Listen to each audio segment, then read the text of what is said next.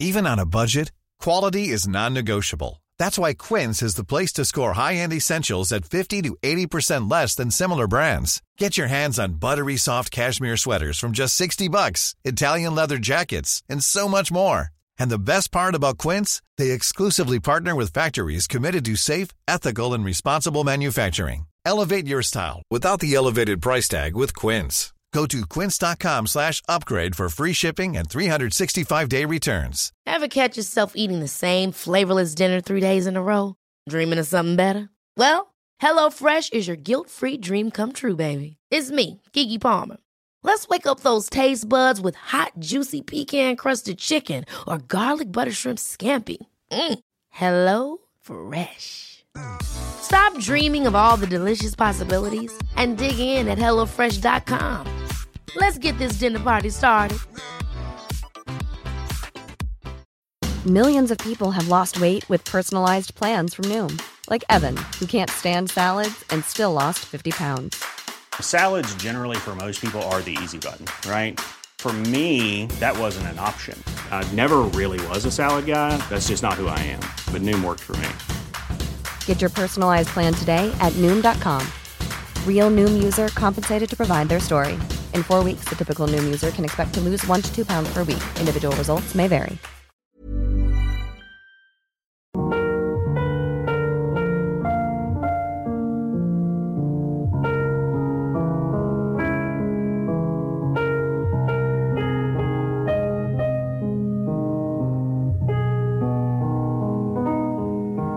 Lettura della Bibbia. Ciclo di conferenze su I libri di Samuele, tenute al Centro Culturale San Fedele di Milano nel mese di marzo-aprile 1993, da Monsignor Gianfranco Ravasi, docente di Sacra Scrittura alla Facoltà Teologica dell'Italia Settentrionale. Prima conversazione, sabato 6 marzo 1993. La mappa del racconto dei due libri di Samuele. La storiografia biblica, sua qualità e suo rilievo.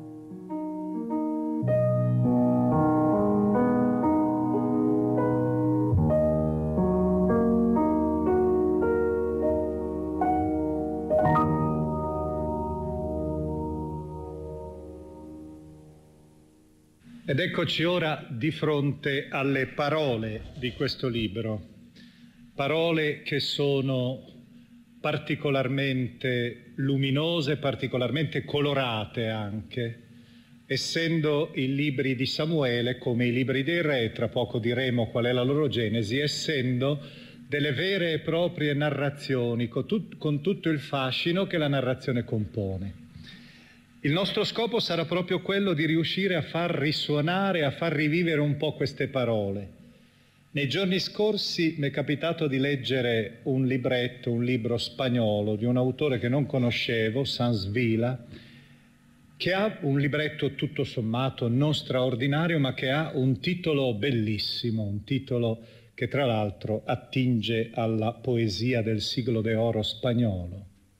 Il titolo in spagnolo è Desvelando palabras dormidas, svelando parole addormentate. Un'immagine di grande suggestione, soprattutto quando ci accostiamo ai testi antichi, che sono di loro natura quasi come sepolti sotto un velo di polvere, un velo qualche volta anche di cenere, Ecco, riuscire sempre di più a far sì che queste parole non abbiano neppure soltanto questa atmosfera di fascino perché antiche, ma noi proprio perché le usiamo anche con un'altra prospettiva e un'altra dimensione, far sì che queste parole ritornino ancora a risuonare col loro fascino. Ricordiamo quella grande distinzione che aveva fatto quel filosofo francese esistenzialista Merleau-Ponty, morto nel 1961, quando aveva distinto tra le parole parlate e le parole parlanti. Le parole parlate sono un numero sterminato, anche le parole parlate scritte sono un oceano, ma le parole parlanti, dette e scritte, sono pochissime, sono rare, sono quasi come fossero perle, gocce di rugiada. Ecco, noi ora cercheremo in questo testo, che ha delle parole probabilmente parlate, note, la storia di Davide per molti aspetti è conosciuta a tutti, cercheremo di fare in modo che queste parole abbiano a svelarsi come parole parlanti per noi. Queste parole che sono palabras dormidas, parole addormentate. Ed ecco allora ancora una volta abbiamo bisogno di creare come sempre una capacità di comprensione, di ascolto del testo, di un testo anche apparentemente semplice come è quello storico, come è quello narrativo. Abbiamo bisogno di creare quindi attorno sempre questa capacità di ascolto e di percezione. Secondo quanto diceva, stiamo ancora nel mondo spagnolo, diceva un grande Lope de Vega del mondo spagnolo, il quale raccomandava di tacere molto per avere qualcosa da dire che meriti di essere ascoltato. Ecco, per poter dire qualcosa dobbiamo ora tacere attorno a queste parole addormentate che tentiamo di risvegliare. E le risveglieremo, queste parole, come sempre, partendo con un tipo di procedimento che voi già un po' conoscete, che io ho adottato a più riprese, quello del movimento per cerchi concentrici, dall'esterno, il più esterno possibile, per arrivare alla parola. L'esterno più ampio che noi ora usiamo, il primo, è quello del rapporto Bibbia e storia, niente meno un tema di una vastità sconfinata, perché noi sappiamo bene che Bibbia e storia sono intimamente, intrinsecamente intrecciate, interconnesse.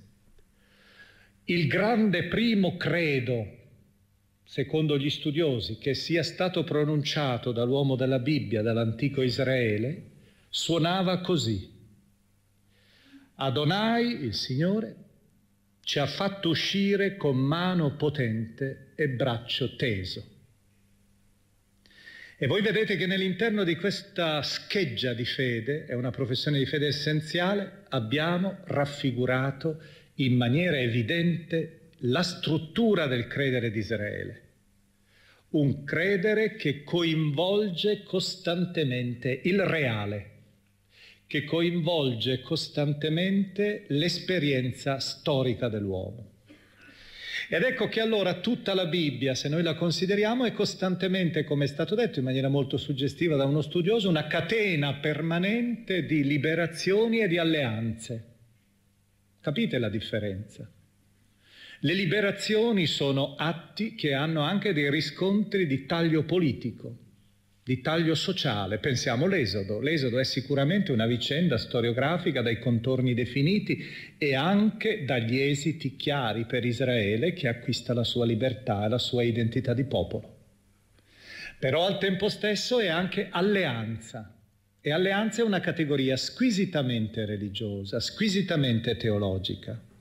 Per cui vedete che la storia è unita intrinsecamente alla teologia, per cui la storia è il grembo della salvezza. La salvezza non fiorisce come poteva avvenire anche in altre religioni, questo non fiorisce, ad esempio, prima di tutto e soprattutto dal cosmo, dalla contemplazione della creazione. Non fiorisce neppure come avveniva nei misteri greci, poniamo da un'esperienza estatica fiorisce invece da un'esperienza del tempo. Ed ecco allora quei due fili che sono sempre da individuare, da identificare nella lettura della Bibbia. Da un lato il filo che io chiamerei rosso-nero, usando il colore tipico che sembra dominante nella storia, il nero è l'insoddisfazione, la in, incapacità di realizzazione piena che l'uomo ha e che percepisce prima di tutto. La miseria è sempre percepita di più della felicità. Tant'è vero che si ha l'impressione che la felicità sia un baleno, anche se non è vero, però ha più peso l'oscurità della luce. Filo rosso che è il filo del sangue che serpeggia nell'interno di tutti i secoli. Ecco, da un lato abbiamo questo filo rosso-nero, e dall'altra parte, nell'interno della narrazione biblica, abbiamo il filo d'oro della rivelazione. Da un lato abbiamo la storia, parliamo adesso un po' teologicamente, e dall'altra parte invece abbiamo l'escatologia. Da una parte abbiamo il fatto, tant'è vero che esistono i manuali di storia di Israele, che attingono sostanzialmente alla Bibbia, certo, e anche dei documenti profani, che permettono di costruire i sincronismi, che permettono di costruire la storia comparata.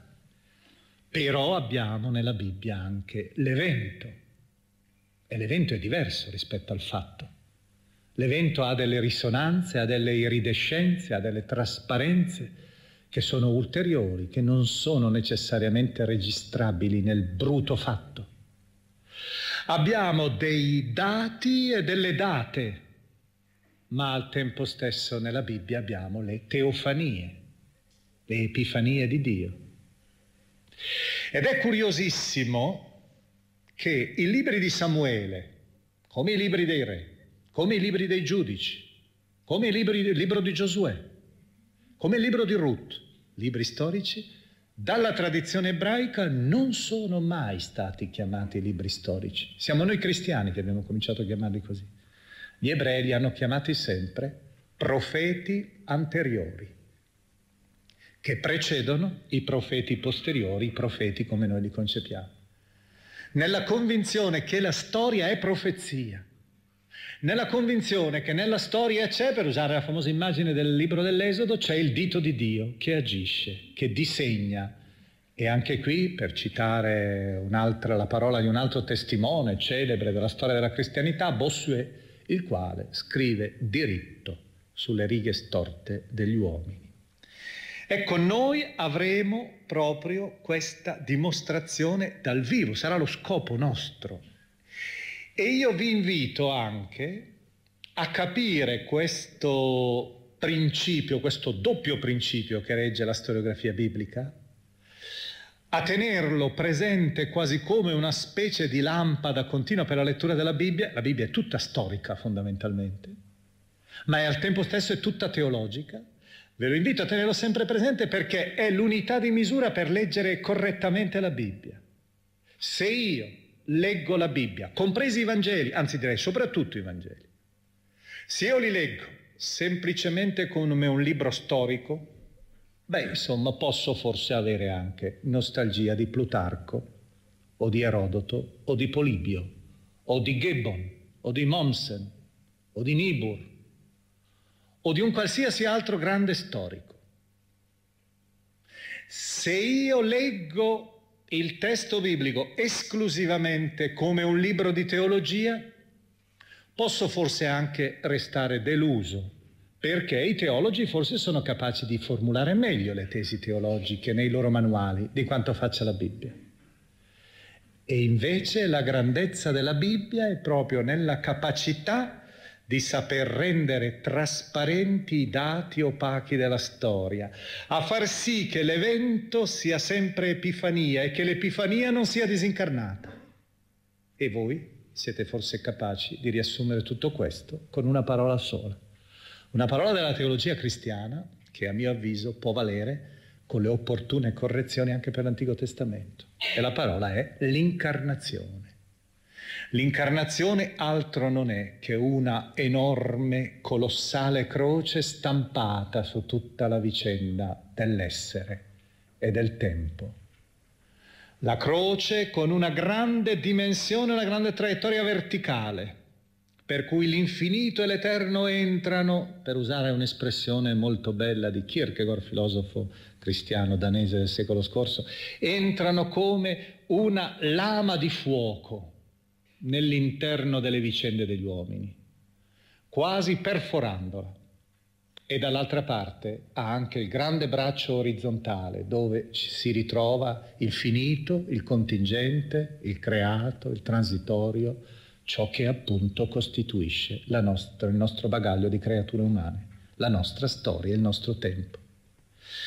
E che questo sia vero lo potreste scoprire se noi potessimo fare contemporaneamente, cose che non riusciamo a fare per ragioni pratiche, Se noi potessimo fare una lettura a dittico, tenendo presente, facendo quasi passare, se fosse possibile, davanti ai nostri occhi su due binari due narrazioni degli stessi eventi.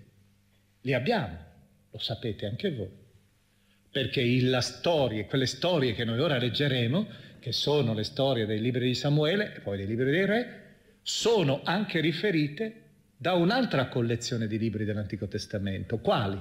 I libri delle cronache. Eppure, di fronte a questo passaggio, voi trovereste che questi due filoni, che questi due filmati, questi due rulli che passano davanti ai nostri occhi, hanno dei colori diversi pur mostrando gli stessi personaggi. La prima linea, il primo filone, quello che noi ora adesso vedremo, che è cosiddetto della storiografia deuteronomistica, come tra poco spiegheremo, ha una determinata configurazione, ha cioè una determinata interpretazione.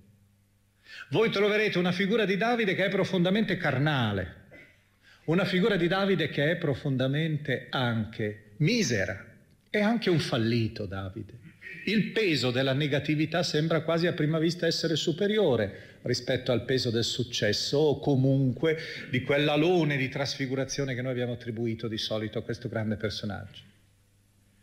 Dall'altra parte, se voi provate a leggere, a far fluire il filone, il rullo ideale in cui scorre la pellicola del libro delle cronache, opera sacerdotale, cioè opera di un'altra tradizione, di un altro tempo, di un'altra scuola teologica, voi vi accorgete che Davide c'è ancora, i suoi eventi principali ci sono, ma il suo volto è completamente trasformato. È un volto abbagliato dal sole, immerso in aureole di incenso, in nubi di incenso, diventato ormai veramente nient'altro che una specie di prefigurazione del grande re Messia cadono tutte le miserie. Il Davide peccatore, carnale, viscerale, circondato da una corte di figli di ogni tipo, genere, qualità, di interessi anche sordidi, all'improvviso scompare ed egli è quasi come se fosse un grande sacerdote, il cui compito quasi esclusivo è quello di riuscire a pianificare la costruzione di quel tempio che lui non riuscirà a fare ma che erigerà il suo successore e figlio Salomone. Come vedete, identità e trasformazione, parallelo e diversità. Perché? Proprio perché l'evento in sé è ormai diventato evento teologico. E allora è passibile di diverse interpretazioni, si possono scoprire sfaccettature diverse del mistero di Dio che agisce nell'interno del dato storico. Ecco perché distinguevo. I fatti possono essere ancora gli stessi, ma diventano altri eventi quando sono bagnati nell'interno di questa diversa interpretazione. Questo era primo, il primo cerchio, il più largo possibile. Storia e fede sono unite sempre. Storia e teologia. Il filo rosso-nero e il filo d'oro. La storia e l'escatologia. Il fatto e l'evento. Le date, i dati e le teofanie, le epifanie. Seconda Secondo cerchio ci avviciniamo di più al libro, quel libro che avrete tra le mani e che leggerete con grande piacere. Non siamo come corsi, nel corso precedente quando abbiamo letto un testo come Paolo, i Galati, i Filippesi, testi che richiedono anche di tenere sempre alto il profilo dell'attenzione. Qui il testo vi cullerà, quelle parole addormentate in realtà si risvegliano facilmente e danzano quasi davanti agli occhi del lettore. Ecco, quando avrete tra le mani questo testo, bisognerà però anche dire qualcosa sulla genesi, sull'origine di queste pagine. Beh, voi sapete già che sono che noi dovremo idealmente continuare questa lettura quando riprenderemo il nostro ciclo, se ancora saremo in vita, lo dovremo continuare col libro dei re. Perché noi non facciamo che leggere i primi due libri di una raccolta che era integrale. Tant'è vero che la tradizione greca, cioè la grande tradizione che ha dato origine alla traduzione dei 70, e la traduzione latina vul- della Vulgata, e quindi alla tradizione latina, ha sempre considerato questi libri come quattro e li ha chiamati quattro libri dei re. Per cui qualche volta in vecchie Bibbie voi trovate il primo libro dei re che corrisponde al primo libro di Samuele, da non confondere col primo libro dei re come lo trovate nelle Bibbie attuali secondo l'antica partizione della Bibbia ebraica.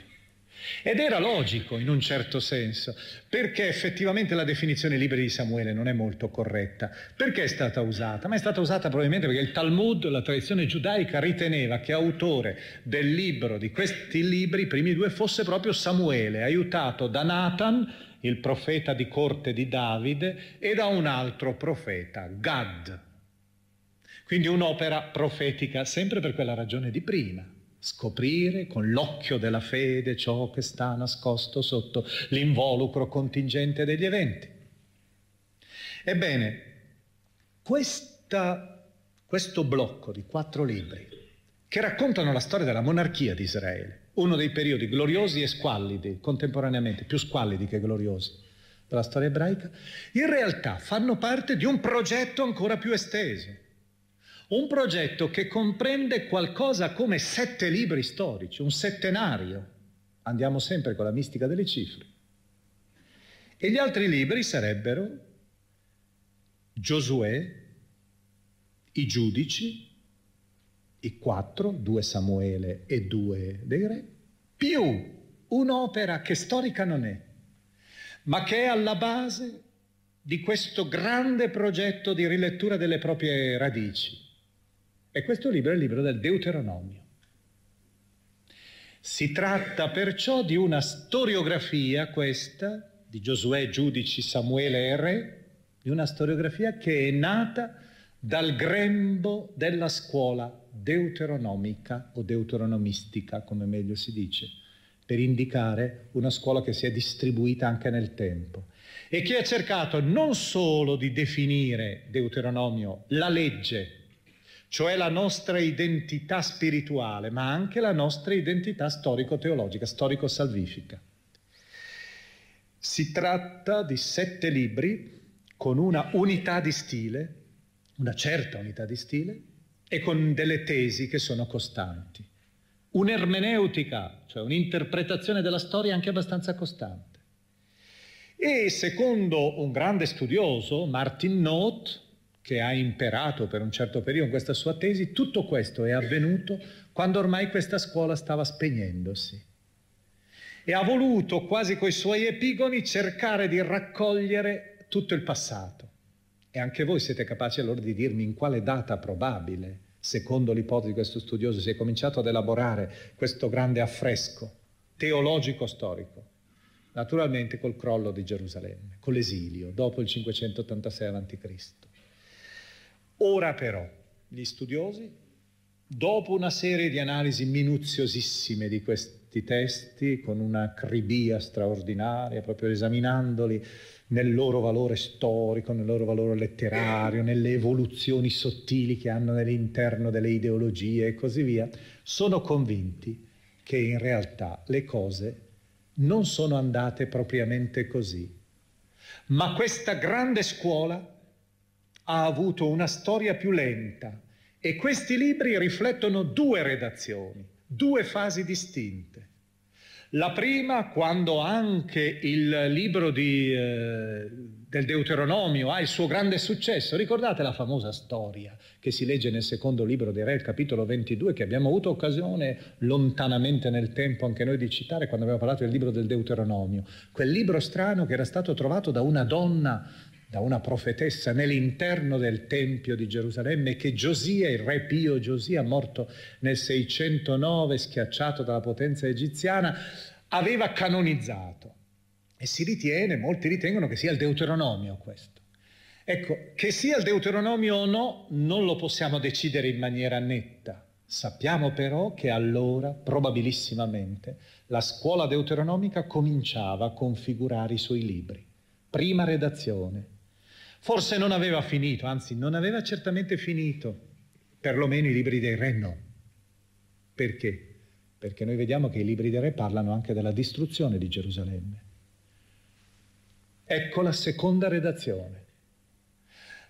ha caduto su Israele il manto nero della distruzione di Nabucodonosor, allora questa gente ormai, questa scuola teologica di origine laica tra l'altro, ormai deportata lungo i fiumi di Babilonia, decide di raccogliere in un archivio della memoria, in un archivio dello spirito, tutto ciò che il Signore aveva fatto per noi come caparra di speranza.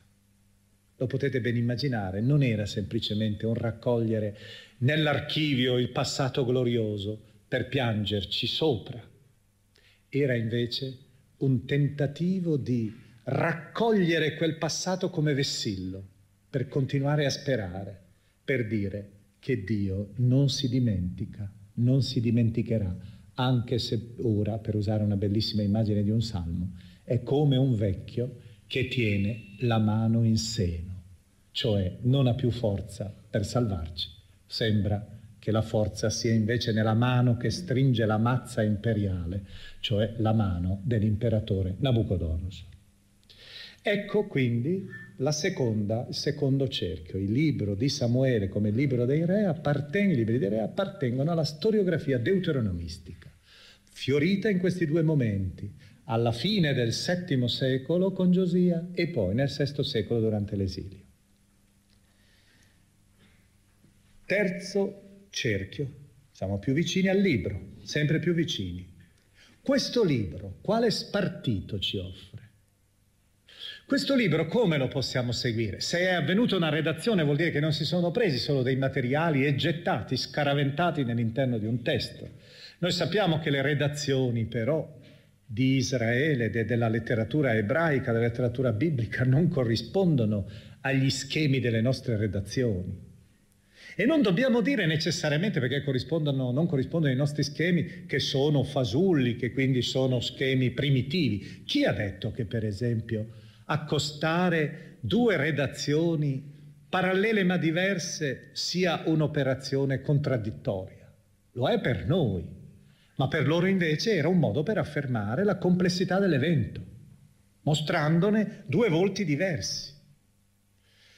La modalità della redazione è perciò abbastanza sofisticata, dovremmo dire, però la possiamo facilmente anche identificare.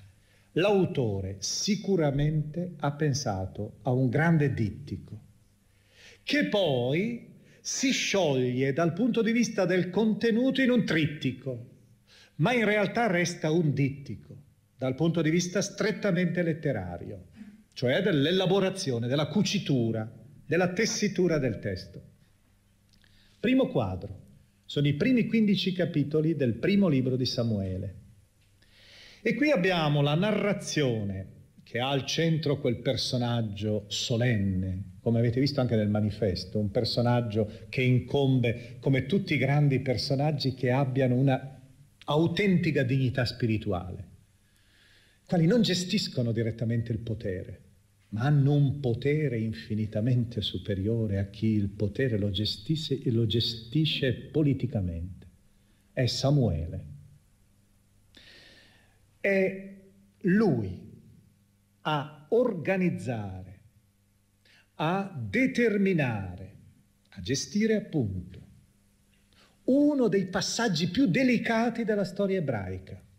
Il passaggio, la transizione dalla struttura sociopolitica della giudicatura, spiegheremo che cos'è, il passaggio allo Stato unitario monarchico.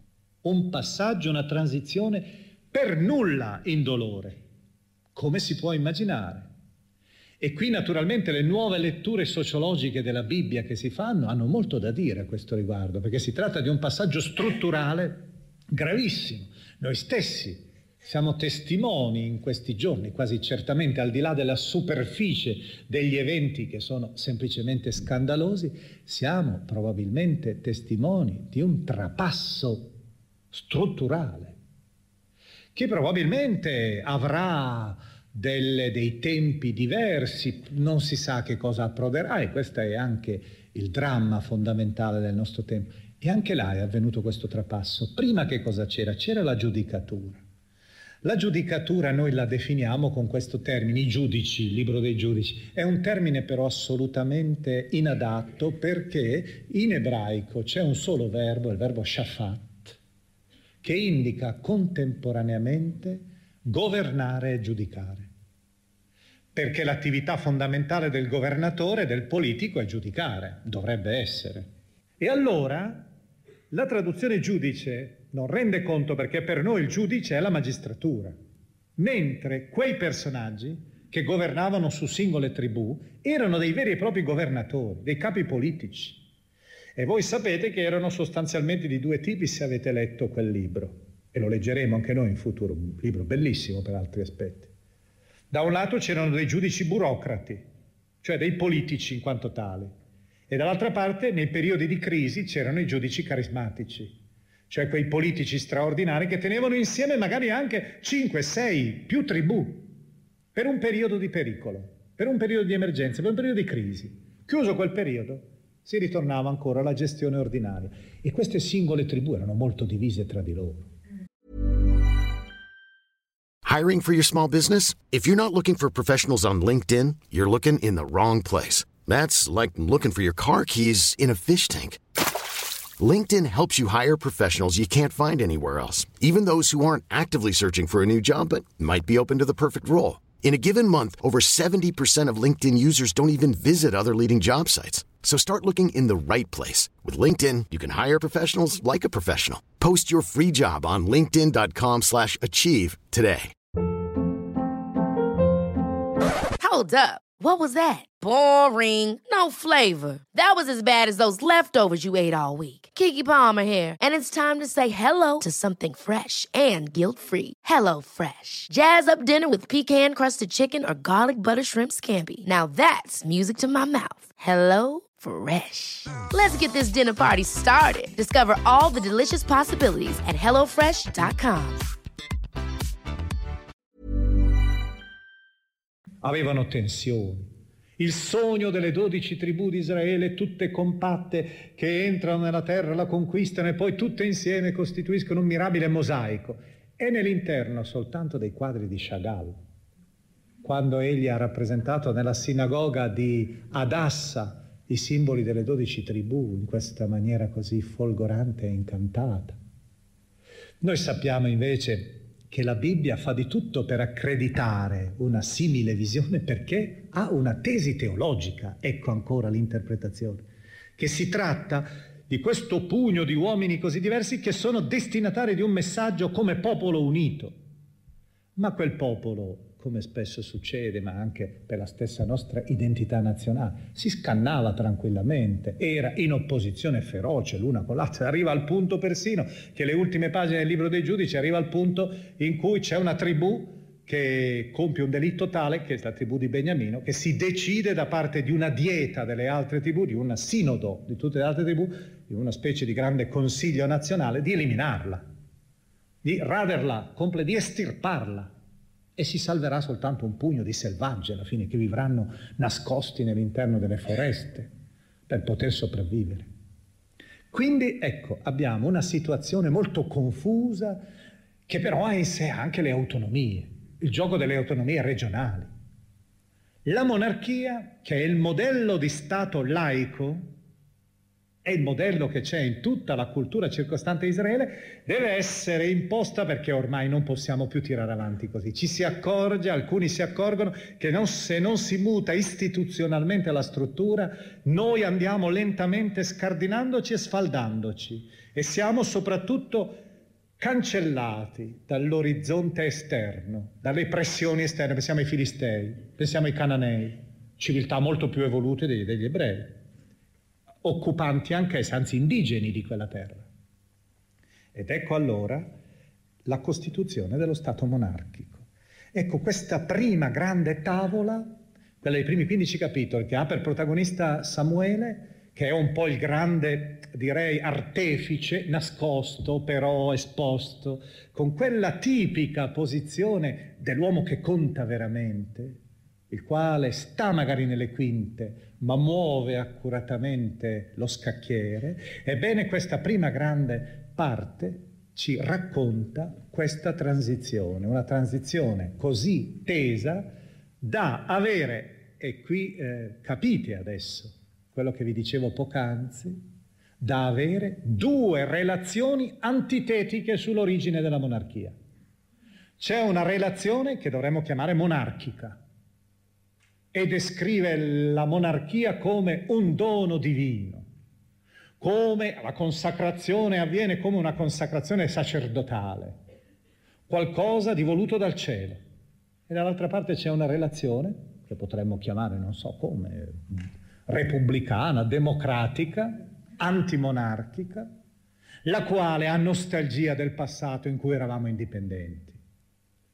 E questa relazione mette in guardia invece contro tutti i rischi immaginabili e possibili, possibili che la monarchia compone, comporta.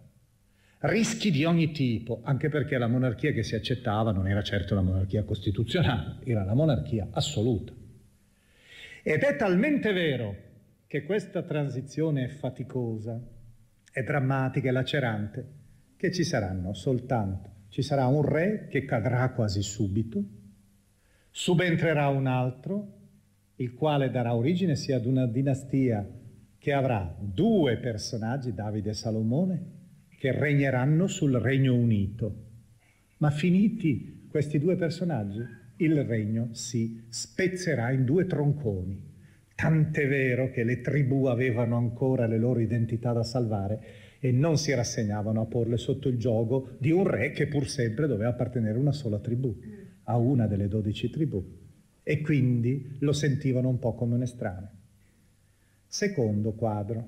Il secondo quadro, primo Samuele 16 fino, attenzione bene, a primo re, capitolo 2, e adesso ormai non vi stupite se io sconfino nel libro dei re perché abbiamo detto è un'opera unica continua, è invece l'apparire di Davide, la monarchia ormai costituita, una monarchia costituita però con estrema fatica, balbettante, ancora infantile, ancora incapace di muovere i suoi passi, e dall'altra parte invece la monarchia che sta ormai per affermarsi, quella che noi non vedremo, perché è nel libro dei re.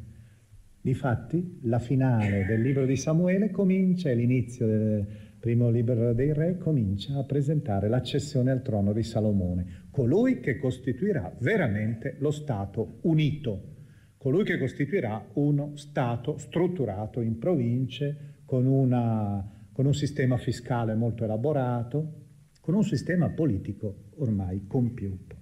Ecco, noi abbiamo nell'interno di questa seconda parte, questa seconda tavola, abbiamo un personaggio, Davide, il quale da un lato scalza il, il primo re di Israele, Saul, e dall'altra parte introduce, prepara col suo successore lo stato futuro. Ecco, eh, voglio notare un particolare. Io vi ho detto prima, due tavole, ma forse lentamente potremmo pensare a un trittico. E il trittico lo potremmo immaginare così. Due figure incombenti. Da un lato quindi diversamente dal eh, manifesto che è stato presentato prima, anche se è legittimo una costruzione in questa maniera, due figure incombenti. Le due figure incombenti sono Samuele e Davide e al centro Saul, che è un personaggio che dovremo, per certi aspetti anche noi, recuperare perché voi l'avete in mente sicuramente rivestito con panni che non sono i suoi, che non sono i panni realistici. Ma prima di parlare di questi personaggi, di questi tre personaggi che domineranno il dittico, e lo ricordate bene, questa è la transizione e il sorgere della monarchia, i primi 15 capitoli e tutto il resto, Samuele, Saul e Davide, e Davide che prepara Salomone, Prima di fare questo, eh, prima di concludere, di dare lo sguardo a questo orizzonte che abbiamo disegnato, vorrei ricordarvi un particolare in appendice. Rost, uno studioso, e io credo che sia convincente, le sue analisi sono molto pesanti da leggere, ha scritto un libro di più di 400 pagine su questo fittissimo. libro è un autore tedesco, un esegeta tedesco, sostiene che nell'interno della storia di Davide e nell'interno della cessione al trono di Salomone, con tutti gli scandali che avvengono, ci sono probabilmente dei frammenti che sono contemporanei agli eventi stessi. Avremmo quindi delle pagine antichissime della tradizione di Israele, quasi delle relazioni contemporanee sugli eventi. E arriviamo al quarto cerchio. Il quarto cerchio noi siamo proprio alle parole. Qual è la qualità letteraria del libro di Samuele, dei libri di Samuele? Io vorrei eh, ricordarvi semplicemente, si potrebbero dire tante cose, come sempre l'invito un po' snobistico che facciamo noi esegeti. L'ideale è leggerlo nell'originale. L'originale ebraico è sicuramente molto più bello delle pallide traduzioni che avrete tra le mani. Questo direi è vero, ma fino a un certo punto, perché in realtà la prosa del... Eh, è verissimo questo che ho detto poco fa, se io vi dovessi dire il Cantico dei Cantici, Giobbe, molti salmi, è inutile leggere in traduzione, bisogna imparare l'ebraico per capirli veramente. Ma in questo caso invece posso dirvi tranquillamente, non scoraggiatevi, continuate a non sapere l'ebraico e vedrete che lo stesso queste pagine vi affascineranno, vi cattureranno, perché la narrazione è una narrazione, la prosa è proprio una prosa molto lineare. Siamo in presenza di una narrazione che potremmo anche definire una narrazione, un racconto popolare, storico popolare. Attenzione bene, non intendo qui il romanzo storico, non ho proprio la narrazione, è una narrazione storica, ma non è il libro di storiografia per le ragioni che dicevamo prima, è una narrazione storica popolare, per cui abbiamo sempre, attenzione, anche nella lettura ve ne accorgerete sicuramente, a me piacerà farlo, spero proprio di riuscire a farvelo vedere quando leggeremo il brano, per esempio, stupendo peraltro dal punto di vista narrativo, meno esemplare dal punto di vista etico, della, dell'innamoramento di Davide per la bellissima Bezzabea nuda. Ecco, quello è un gioiello dal punto di vista letterario. Perché? Perché non è una presentazione è una rappresentazione. Ci sono proprio le scene e i personaggi sono sempre, in quel caso solo due, che recitano sempre, in tutte queste cinque scene probabilmente, che si succedono come in un filmato. Ci sono dei protagonisti e degli eroi secondari, sempre attentamente calibrati. Ancora, racconto storico popolare. È un testo fatto per suscitare la vostra reazione, la reazione del lettore, non è mai come il testo storico che si suppone il più possibile asettico, che poi non è vero, è falso in realtà, perché anche la narrazione storica asettica ha sempre il coinvolgimento come scopo. Però qui siamo in presenza veramente di un narratore il quale vuole che voi partecipiate, partecipiate scegliendo la parte giusta. Quindi attento alla reazione del lettore, ancora, è attentissimo, e questo Ecco perché siamo partiti da quell'orizzonte così vasto. È un autore che vuole che abbiate a non seguire soltanto la storia come va a finire. Non vuole che vi interessiate solo dei fatti, fatti strepitosi peraltro. Tant'è vero che hanno alimentato, è stato ricordato anche dal pittore, è ricordato da tutti, la storia dell'arte, non si finisce mai di, di fare eh, quante volte è stato rappresentato Davide nella storia dell'arte o la, la, la, la tentazione appunto di Davide, l'adulterio con Bezzabea. Ma l'autore vuole soprattutto mostrarti il senso di quegli eventi, farti partecipare di un messaggio che è nascosto sotto quei fatti. Ecco allora il trionfo dell'eziologia, come si suol dire tecnicamente, cioè il trionfo delle spiegazioni, perché si dà così tanta importanza all'ingresso dell'arca in Gerusalemme, nella città costituita dal nuovo sovrano Davide? E perché si vuole trovare le ragioni per cui noi amiamo Sion. Ecco l'eziologia, trovare la causa di un amore presente, trovare la causa di una passione presente, trovare le radici di un albero che è cresciuto fino a far sì che noi siamo una fronda di esso.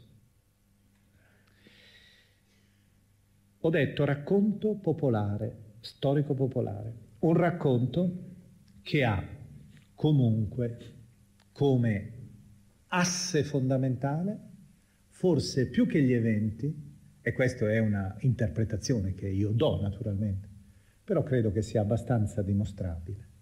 Più che gli eventi, questo sarà un po' più caratteristico, vedremo, della continuità dei libri del, nella continuazione dei libri dei re, più che negli eventi ha l'attenzione ai personaggi, ai grandi volti, quei tre volti Samuele, Saul e David.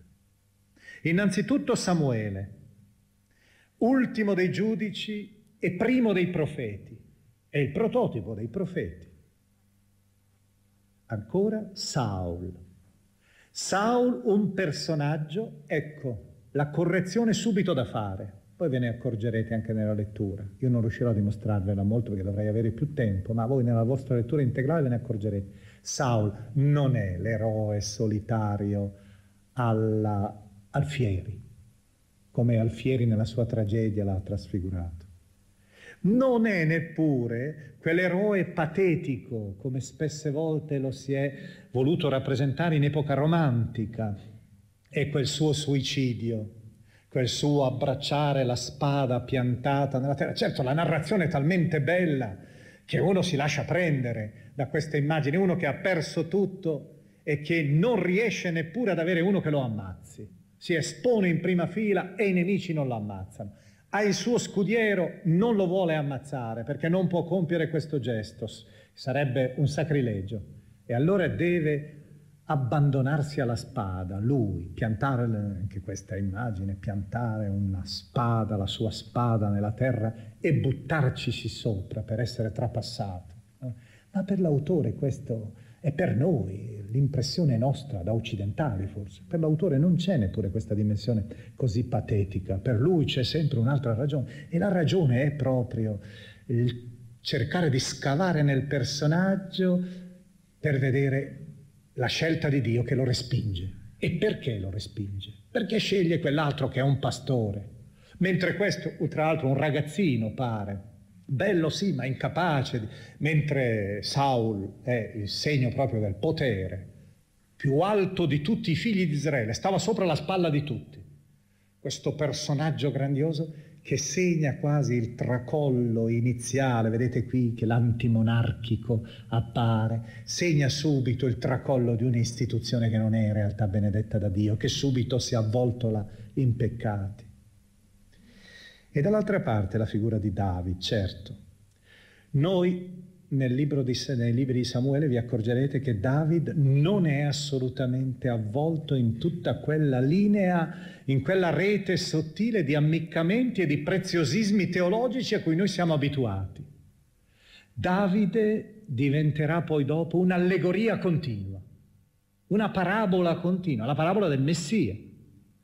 Pensate un po' il cantico dei cantici, lo sapete bene, per 33 volte c'è questo termine, Dodì, il mio amato, il mio tesoro.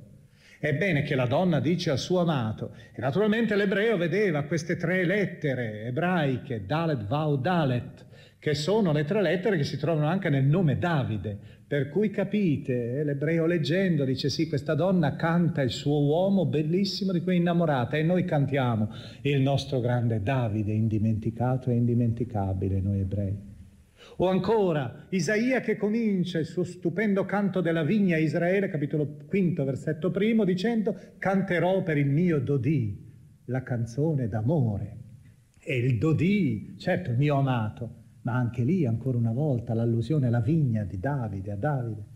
O ancora se volete quel gioco curiosissimo che probabilmente Matteo fa, in maniera sorprendente all'interno delle genealogie, del primo capitolo, la genealogia di Gesù. Sapete che per eh, Matteo è importante mostrare l'origine davidica di Gesù. Egli è il Messia, è l'erede del grande filo che si rannoda a Davide. E allora che cosa fa per dimostrarlo? Non gli basta dire soltanto che egli è figlio di Davide, no. lo fa anche attraverso la gematria, attraverso la numerologia, il gioco dei, dei numeri. Ecco allora la genealogia, fatta di 14, 14, 14 nomi, per tre volte. E 14 non è solo il numero perfetto, 2 per 7, ma è due volte 7, ma è anche la somma delle lettere che costituiscono, del valore numerico delle lettere che costituiscono il nome Davide, nella sua radice di base. Daled vale 4, Wow, V vale 6, Dalet ancora D vale 4. 4 più 6 più 4, 14, ripetuto tre volte. Ecco il numero sacro di Davide. Mentre noi sappiamo che con ogni probabilità il nome Davide non voleva dire amato, era un nome che era conosciuto nell'antico Oriente, anche non solo in Israele, e voleva dire semplicemente, beh, anche semplicemente si fa per dire, campione, eroe, capo, politico quindi, un titolo politico-militare. Eppure, come vedete, la reinterpretazione messianica poi lo trasfigura. Bene, il libro di Samuele ci fa vedere questo personaggio proprio nella sua piena umanità. Lo ridimensionerà. Guardate che non troviamo il David di Michelangelo, il David di Donatello, non troviamo neppure la grandezza del David con la testa di Golia, indimenticabile questo di Caravaggio. No, il Davide che abbiamo, e imparerete a conoscere, impareremo a conoscere la prossima volta, il Davide che incontreremo è un uomo pieno di miserie morali. Comincia subito la sua storia con un adulterio e un assassinio. E poi continuerà la sua vicenda avendo attorno con una certa debolezza costitutiva, costituzionale quasi, dal punto di vista della gestione del potere, avendo sempre un personaggio oscuro, un personaggio che gli sta alle spalle, nell'ombra, il terribile generale Joab, suo nipote, figlio di sua sorella Zeruia, un personaggio che condizionerà Davide, ce ne accorgeremo, anche nel momento più terribile, nel momento in cui Davide, uomo autentico, piange per la morte del figlio, quel figlio che voleva essere un parricida a Salonne, Iobe gli si presenta e gli dice, la ragione di Stato vuole che tu faccia festa perché è morto un nemico dello Stato e devi uscire per la parata militare. Perché questi soldati cosa diranno? Hanno rischiato la vita per te e tu piangi per tuo figlio. Le ragioni del cuore non esistono per il potere. E Davide dovrà uscire, anzi Joab darà ordine, annunciate agli araldi, il re è fuori. Questo è terribile vedere questa presenza. E Davide, che in fin di vita, quando scrive il suo testamento, è segno della debolezza, dice, io non sono riuscito a vendicarmi di questo figlio di Zeruia, che lo faccia almeno il mio successore, rivelando ancora una volta la sua impotenza e soprattutto quelle pagine narrativamente straordinarie, ma anche grondanti sangue e miserie, le pagine delle faide familiari. Come dimenticare, e lo leggeremo, la storia di Assalonne, una delle storie forse più belle anche dal punto di vista psicologico, nonostante lo sbocco, l'approdo tragico. Ecco, noi abbiamo fatto il nostro percorso per cerchi concentrici. Adesso tocca entrare nel testo. E noi entreremo nel testo a partire dalla nostra prossima lettura introducendo un volto subito, un personaggio, un personaggio che adesso in questi ultimi minuti vorrei presentarvi, il personaggio Samuele, un personaggio di cui si racconta e quindi vi invito, se potete, in modo tale che la prossima volta la nostra lettura possa essere più agile, vi invito a ricostruire, a ricomporre già i lineamenti di questa fisionomia attraverso la lettura dei primi sette capitoli. Un personaggio che entra in scena con la nascita fisica e con la nascita spirituale contemporaneamente. È bellissimo proprio che subito si fa capire ecco, quei due registri di cui vi dicevo, ecco, le due dimensioni che si intrecciano sempre. Certo, nasce. La sua nascita fisica è subito accompagnata da un miracolo, e approda subito a un'altra nascita. che è la nascita dello Spirito, che è la nascita della sua missione. E voi, vedendo emergere all'orizzonte questo personaggio, questo bambino, quindi innanzitutto, vi accorgerete anche che la storia della Bibbia è una storia che dobbiamo prendere sempre, storiograficamente parlando, con cautela. Se appena avete un po' di sospetto, non dico essere razionalisti che dubitano di tutto, ma avete un po' di sospetto. E volete capire che la Bibbia non è preoccupata di dirci è nato proprio in quel giorno, è nato que- in questa maniera o in quest'altra maniera, ma è preoccupata piuttosto di farci vedere che quel personaggio storico ha in sé eh, de- delle fosforescenze quasi, ha in sé dei raggi che, che passano oltre la semplice storia, basta soltanto che voi abbiate a provare a guardare un po' la storia delle madri che c'è in apertura, delle donne. E credo che spontaneamente direte, ma è una storia che so già. Due donne che si fronteggiano gelose l'una dell'altra, con l'uomo.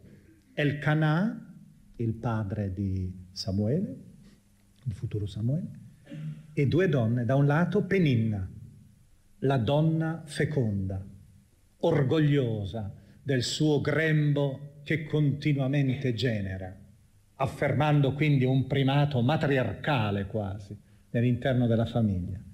E dall'altra parte invece il personaggio diverso, eh, guardato con amore dal narratore, ma tristemente disprezzato dalla società, Anna, la madre di Samuele futura, la quale grembo, a cui Dio aveva chiuso il grembo, donna sterile. E voi allora dite questa storia è una storia antica perché noi abbiamo Sara e Agar, l'una fe- uh, sterile e l'altra feconda, in lite tra di loro, ed entrambe poi avranno il dono del figlio. Ma abbiamo la storia anche di Lia e di Rachele, e anche con la simpatia, perché la simpatia del narratore andava per Sara, la simpatia del narratore andava per Rachele, e invece le altre due che erano veramente feconde. Ecco, fecondità e sterilità che si fronteggiano. Ed è già questo che ci permette appunto già di vedere che il personaggio di Samuele che entra in scena ha una qualità, proprio perché egli nasce da eh, Anna, la donna sterile, la donna triste, la donna dimenticata, la donna, vedremo la prossima lettura, una pagina veramente eh, quasi da brividi per la, l'analisi psicologica eh, che si fa di questo personaggio quando è nell'interno del Tempio. Donna che è davanti a Dio e si sente nuda in quel momento, disprezzata prima, Dio invece è l'unico che ti può accogliere. Ebbene, Proprio attraverso questa donna triste e sterile appare però la grandezza di Samuele, perché Samuele, potremmo dire così, non è generato da Elkanah e da Anna. Era sterile questa donna. La sterilità, al di là della questione storica, irrilevante, è un modulo questo, teologico letterario, è per farci capire che quando sulla faccia della terra arriva un, un uomo come Samuele, un profeta come Samuele, noi dobbiamo dire che non è nato da carne e da sangue, ma è un vero dono di Dio.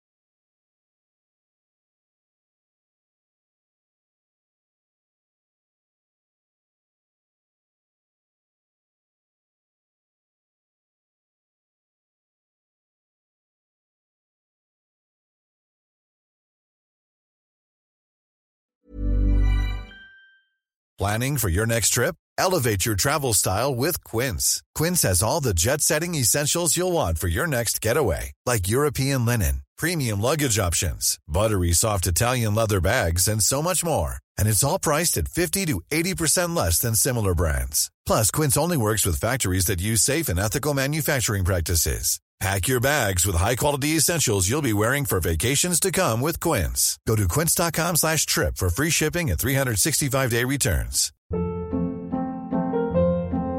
Hold up. What was that? Boring. No flavor. That was as bad as those leftovers you ate all week. Kiki Palmer here, and it's time to say hello to something fresh and guilt-free. Hello Fresh. Jazz up dinner with pecan-crusted chicken or garlic butter shrimp scampi. Now that's music to my mouth. Hello Fresh. Let's get this dinner party started. Discover all the delicious possibilities at hellofresh.com.